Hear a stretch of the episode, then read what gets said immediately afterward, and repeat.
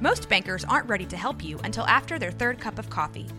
But with Central National Bank's after hours service, you don't have to wait for the bank lobby to open to get help.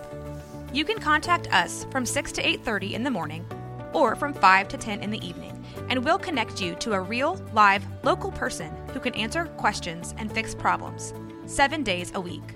Bank different. Bank Central. Central National Bank. Member FDIC. When you need mealtime inspiration, it's worth shopping Kroger, where you'll find over 30,000 mouthwatering choices that excite your inner foodie. And no matter what tasty choice you make, you'll enjoy our everyday low prices, plus extra ways to save, like digital coupons worth over $600 each week. You can also save up to $1 off per gallon at the pump with fuel points. More savings and more inspiring flavors make shopping Kroger worth it every time. Kroger, fresh for everyone. Fuel restrictions apply. This is a Rogue Media Network podcast. This is 365 Sports, powered by Sikkim365.com. Taylor McHargue, ESPN, former Rice quarterback with us on 365 Sports. Taylor, we've been discussing the quarterback, the transfer portal, quarterbacks, the transfer portal, some who have made the decision, some who are still around. Is there one or two particular decisions involved that maybe intrigued you the most? Yeah, I think everything started to me really when Kyle McCord stepped into the portal voluntarily, right? Well, it's all voluntary, but you have to wonder behind the scenes, that's a top five quarterback job, right? And it was curious to me the timing. I mean, it was almost immediately when the portal opened, and it felt like a job that what's going on behind the scenes, what's the messaging to him where you know, is he being told, hey, we're going to go test the portal? We may bring somebody else in. And I expected that he would have landed already. I thought, you know, it looked like he was going to settle on Nebraska. That's still open. And then to me, that's also tied to uh, what happens with Cam Ward leaving Washington State, taking visits to Florida State, taking a visit to Miami. But if, if Cam Ward doesn't go to Ohio State, then what is Ohio State going to do in the portal? Is, are they going to take anybody at all? Are they going to wait through this round of the portal and wait until the spring? Uh, that's kind of at the highest level. What I think is is pretty interesting. Uh, there's been some others. Grayson McCall is a Group of Five guy that I thought, uh, yeah, I was just interested.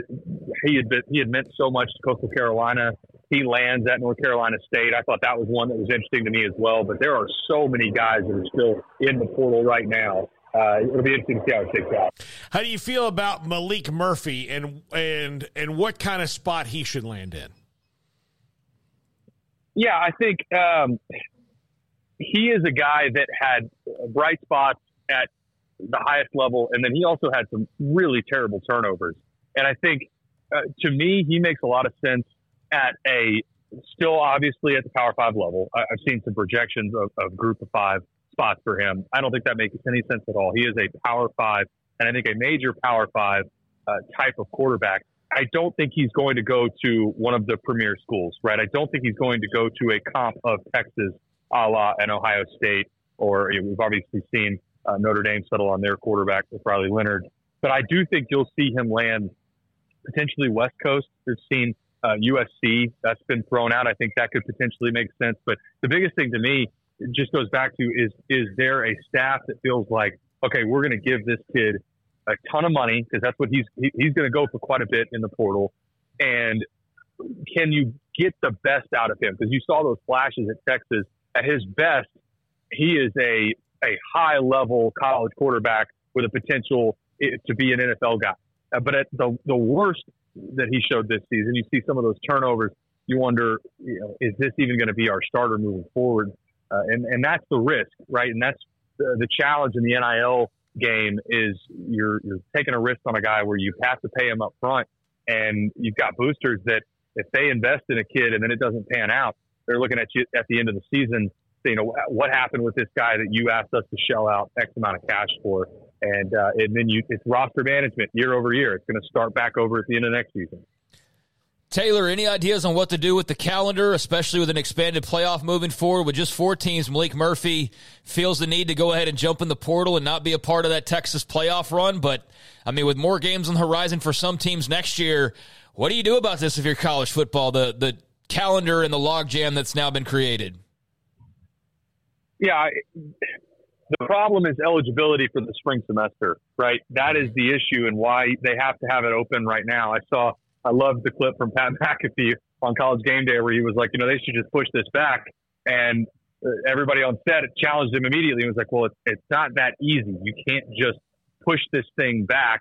You've got kids that they still have to go to school, right? That's still a part of the right uh, the calculus that you have to factor in right now. They're not just semi-pro football players, and I know at the highest level it feels that way to to fans, but these kids still, when they transfer, they have to when they submit to go into the portal, they are doing that through the athletic, uh, through their counselors and through the athletic office to go in and say, okay, here I still have X amount of eligibility left. These are my hours of transfer. This is where I can go it's not as simple as okay, I'm just going to go into the portal and I can do it whenever I want. They still have to be eligible. I think that's the piece with the NCAA and the clearinghouse.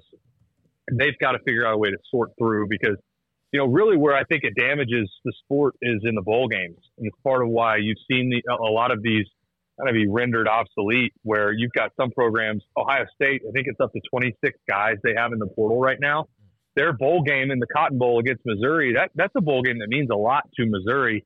And on the other side, you've got a you know almost a quarter of the scholarship roster that's not there, or over a quarter of the scholarship roster that's not playing in that game. And so that to me is the worst part right now. You're you're watering down the bowl games, and you're making it to where only the playoff games matter. And even in the playoff games, you've got guys that are still important. Maalik Murphy, if something happens to Quinn Ewers, that's a big piece to the Texas equation, and he's not going to be there.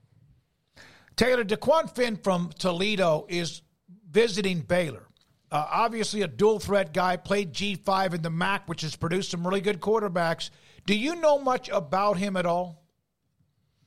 Yeah, unbelievable athlete and a guy that is a, a power five athlete. He is not going to be a guy that you have to throw the ball 40, 50 times a game. That's not his game. But he absolutely is a guy that you can move around uh, try and get him on the get him to the outside, uh, have design quarterback uh, sprint out game, play action, and then a lot of design quarterback run game because he is uh, so versatile when he has the ball in his hands.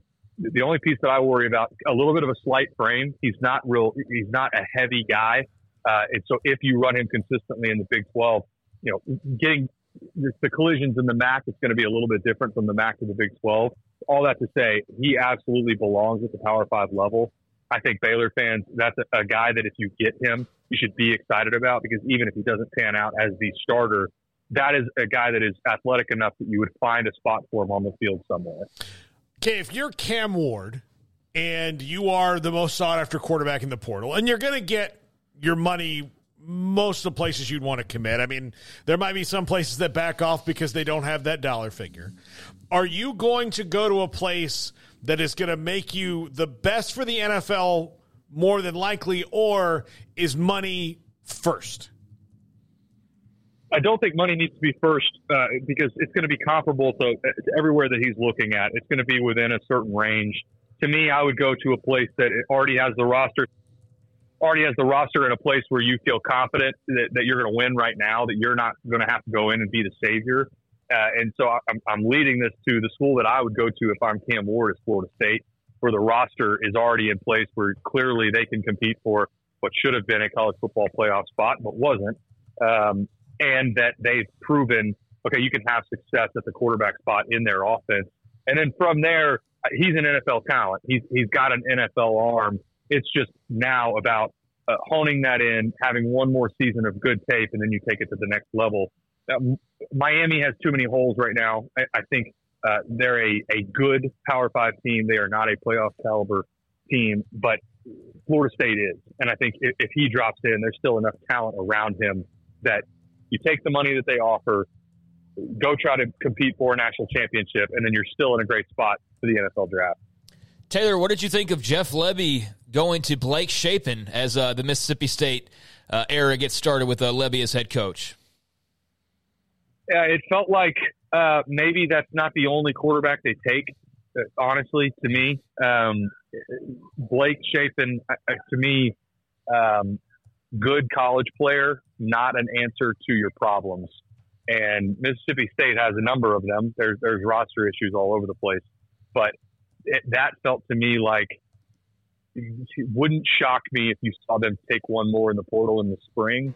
Uh, all that being said, Mississippi State issues go far beyond the quarterback spot for, for that roster right now.